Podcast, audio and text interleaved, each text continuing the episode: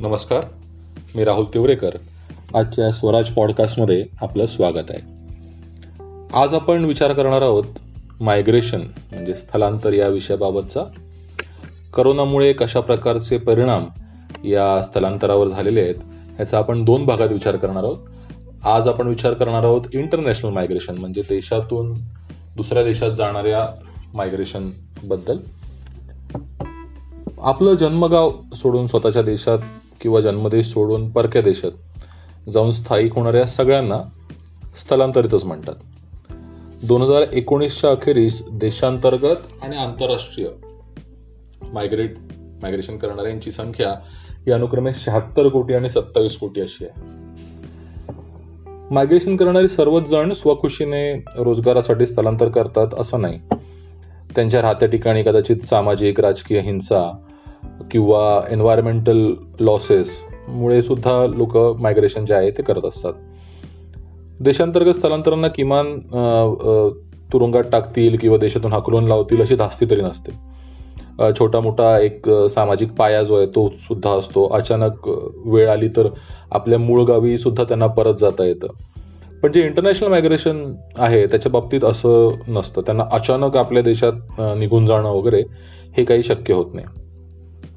Corona जेव्हा जानेवारी दोन हजार वीसमध्ये आला त्यापैकी अनेक देशात बाहेरून आलेल्याच्या विरुद्ध ऑलरेडी एक थोडासा असंतोष जो आहे तो होताच.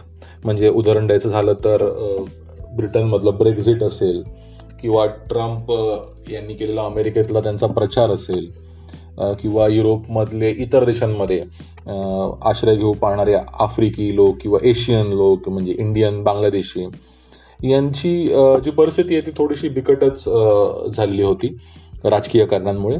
आपण बघूया की याचं मायग्रेशन जे आहे त्यांचा एक संख्यात्मक परिणाम कसं काय होत असतो.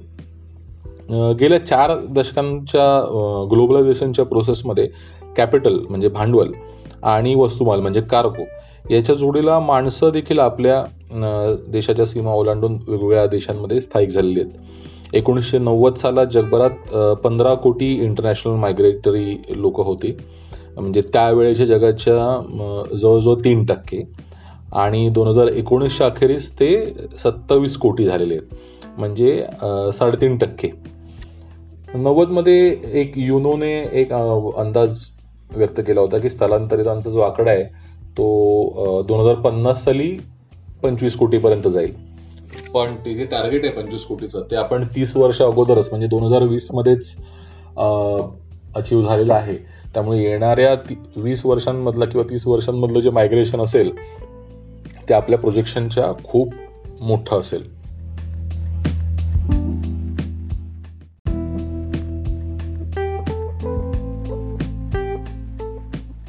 आता ह्याचे जिओ जिओग्राफिकल काय इम्पॅक्ट होतात? ते आपण बघूया. जसं की पाणी जे आहे ते नैसर्गिकरित्या वरच्या भागातून खालच्या भागात वाहतं. तसेच जे आपले स्थलांतरित मजूर आहेत हे गरीब राष्ट्रांमधून विकसित राष्ट्रांमध्ये रोजगार किंवा एक प्रोटेक्शन किंवा एक सेफ्टीच्या शोधामध्ये जे आहे ते जात असतात. अमेरिका असेल कॅनडा असेल जर्मनी असेल सौदी अरेबिया असेल. अशा जगातल्या टॉप टेन देशांमध्ये जे श्रीमंत देश आहे जिथे एम्प्लॉयमेंट आहे जगातल्या एकूण मायग्रेशनपैकी पन्नास टक्के मायग्रेशन या दहा देशांमध्ये होतं. सर्वात जास्त मायग्रेशन जे आहे ते अमेरिकेमध्ये होतं. तिथे पाच कोटी म्हणजे सत्तावीस कोटीपैकी पाच कोटी लोक हे फक्त अमेरिकेमध्ये मायग्रेट झालेले आहेत. आणि युरोप म्हणजे ईयू जे आपण बघितलं युरोपियन युनियन बघितलं तर तिथे सुद्धा एकूण एक नऊ कोटी लोक जे आहेत ते मायग्रेट झालेले आहेत. त्याचबरोबर आपल्याला माहिती आहे की आपल्या देशातून किंवा मिडल ईस्टमध्ये बरेचसे लोक म्हणजे सौदी अरेब असेल कुवेत असेल कतार असेल या सगळ्या अरब अमिरेट्समध्ये जे आहे तिथे मायग्रेशन होत असतं आणि त्यांची संख्या ही जवळजवळ पाच कोटीच्या आसपास आहे. म्हणजे अमेरिका एकटी पाच कोटी त्यानंतर युरोपियन युनियन नऊ कोटी आणि मिडल ईस्टमधले जे असं अरेबियन कंट्रीज जे आहेत तिथे पाच कोटी. असं हे कॉन्सन्ट्रेशन जे आहे हे या सेंटर्समध्ये आहे. तुमच्या लक्षात आलेच असेल की हे सर्वात श्रीमंत सर्वात मोठे आणि सर्वात जास्त एम्प्लॉयमेंट देणारे असे देश आहेत आणि इथे ज्यांचं मायग्रेशन होत आहे ते लोक येत आहेत आफ्रिका एशिया आणि लॅटिन अमेरिका म्हणजे ग्लोबल साऊथमधून. आता ह्यांची काय कशा प्रकारची एक स्थिती आहे ते आपण बघू. जे स्थलांतरांमधले म्हणजे अनेक जण जे आहेत ते आपल्या ज्या देशामध्ये मायग्रेट होतात तिथल्या ते अनौपचारिक क्षेत्रामध्ये काम करत असतात. म्हणजे शिक्षण माहिती आणि डिजिटल साक्षरता त्यांच्याकडे नसते. तिथली स्थानिक भाषा परकीय भाषा आहे ती त्यांना येत नसते. त्यामुळे त्यांची जी सिटिझनशिपची किंवा नागरिकत्वाची जी कागदपत्रं असतात ती त्यांना व्यवस्थित माहिती नसतात. त्यामुळे ते एक एक प्रकारचं दुय्यम दर्जाचे नागरिक जे आहेत ते बनून त्या ठिकाणी राहत असतात. तिकडे कदाचित त्यांच्या प्रोटेक्शनसाठी युनियन्स पण असतील. पण जर युनियनचा मेंबर झालो तर माझी नोकरी जाऊ शकेल का? या भीतीपोटी हे लोक युनियनचं मेंबर होण्याचं टाळत असतात. बरेचसे जे स्थलांतरित जे आहेत ते जगातल्या मोठ्या शहरात जातात. आणि या मोठ्या शहरांमध्ये आपल्याला माहिती आहे की जागाचं भाडं जे आहे ते आणि राहणीमान जे आहे ते खूपच खर्चिक असतं. त्यामुळे जर ह्या लोकांना पैशांचं सेव्हिंग करून त्यांना आपापल्या स्वतःच्या देशामध्ये जर पैसे परत पाठवायचे असतील तर त्यांना दुसरा पर्याय नसतो. त्यांना बऱ्याच या मोठ्या मोठ्या शहरांमधल्या झोपडपट्ट्यांमध्ये स्लम्समध्ये दाटीवाटीच्या खोल्यांमध्ये जे आहे ते राहावं लागतं. त्यांचा जो आहार आहे किंवा आरोग्य आहे ह्याच्यावरती कसा कमीत कमी खर्च करता येईल? ह्याच्याकडे त्यांचा कल असतो कारण त्याच्यामध्ये पैसे वेस्ट होऊ नयेत.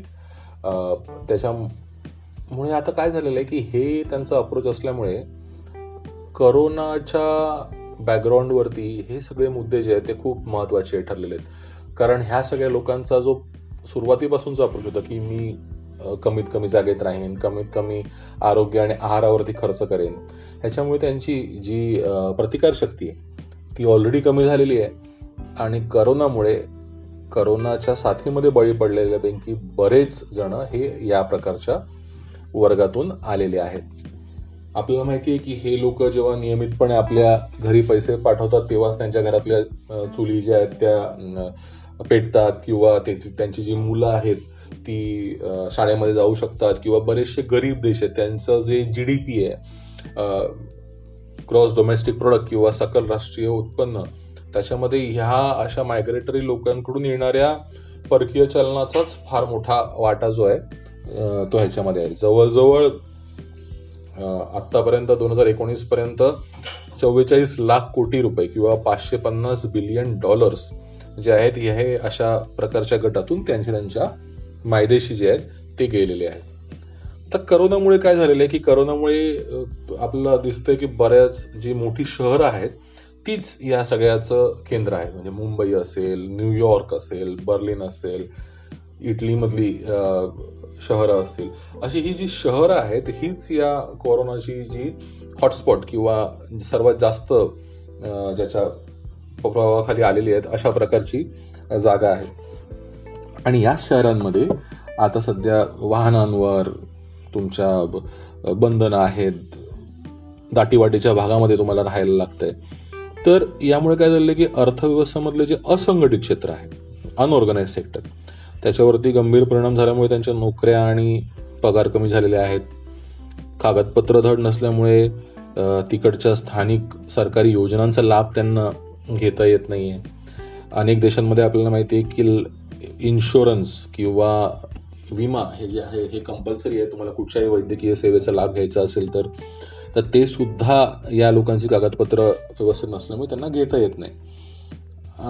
बरेचसे असे रिपोर्ट सुद्धा आलेले आहेत की अमेरिकेमध्ये करोना बळींमध्ये जे आहे हे कृष्णवर्णीय आणि लॅटिन मायग्रेट करणाऱ्या लोकांचं फार मोठं प्रमाण आहे. आणि त्याचं सर्वात महत्वाचं कारण हेच सांगितलं जात आहे की या लोकांकडे इन्शुरन्स जो आहे तो प्रॉपर नाही आहे त्याच्यानंतर लॉकडाऊनमध्ये बँकांचे व्यवहार जे आहेत ते बऱ्यापैकी बंद झालेले आहेत. बऱ्याच ठिकाणी डिजिटल ऑनलाईन व्यवहार होत नसल्यामुळे किंवा येत नसल्यामुळे आणि त्यांच्याकडची जी हार्ड कॅश किंवा जी सेव्हिंग आहे ती संपत चाललेली असल्यामुळे त्यांना पैसे जे आहेत ते आपल्या स्वतःच्या घरी जे आहेत ते पाठवता येत नाही आहेत आणि बरेच जण जे आहेत ते आपापले मायदेशी परत जाण्याचा सुद्धा विचार करतात. त्यामध्ये दोन कारण आहेत. एकतर जाण्या येण्याचा जो खर्च आहे त्याच्यामध्ये सर्वात मोठा खर्च त्यांचा होतो आणि ऑलमोस्ट म्हणजे तुमचं वर्षाचं जे इन्कम असेल त्यातली बरीचशी जी सोर्स आहे तो ह्या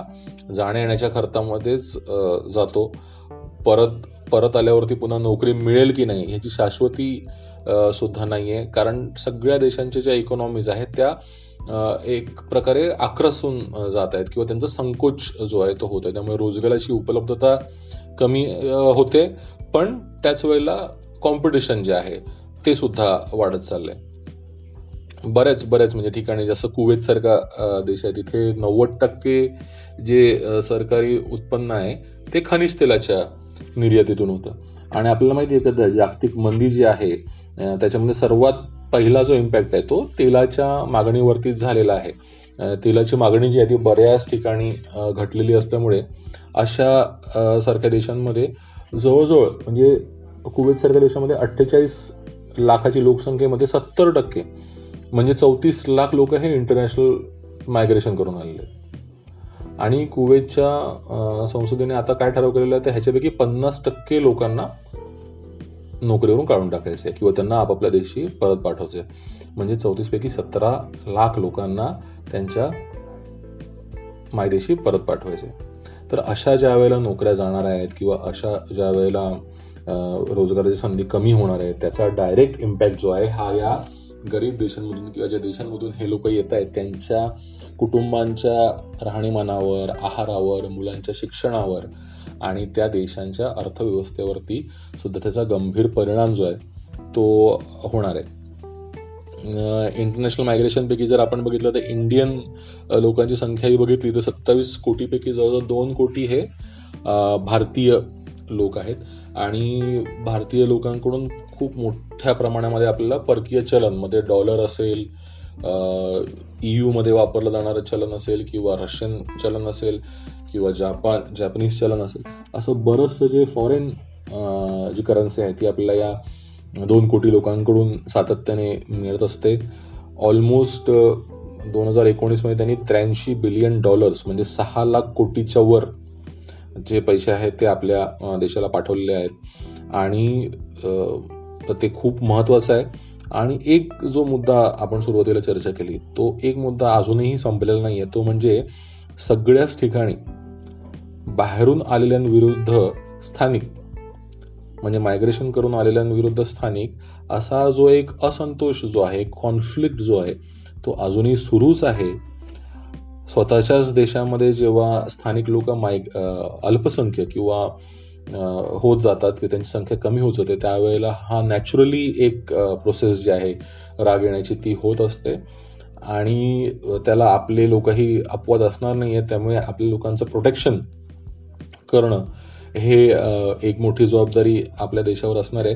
आणि तेच करत असताना आपल्याला आपल्या देशातल्या सुद्धा बहुसंख्यवादाचा जो अतिरेक झालेला आहे त्याची सुद्धा जी चर्चा जी आहे ती आपल्याला करावी लागेल. कारण हाही एक महत्त्वाचा मुद्दा आहे की जेव्हा आपण म्हणतो की आपल्या देशामधले बहुसंख्य लोक धोक्यात आहेत त्यावेळेला आपणही आपल्या देशात हून मायग्रेट होणाऱ्या लोकांबद्दलच्या प्रोटेक्शनबद्दल बोलत असतो. ह्याचं भान जे आहे ते आपल्याला ठेवावं लागणार आहे. तर ह्याचा विचार आपण नक्की करूया. आज इथेच थांबूया. आज हा पहिला भाग आपण इथे थांबला. या चर्चेसाठी ज्यांच्या लेखनाचं सहाय्य घेतलं त्या लेखकांचं नाव आहे संजीव चांदोरकर. त्यांचा लोकसत्तामध्ये प्रसिद्ध झालेला जो लेख आहे तो आपण या चर्चेसाठी वापरलेला होता. पुढच्या भागामध्ये आपण आपल्या भारताच्या अंतर्गत होणारं जे मायग्रेशन आहे त्याच्याबाबत चर्चा करू. ऐकत राहा स्वराज पॉडकास्ट धन्यवाद.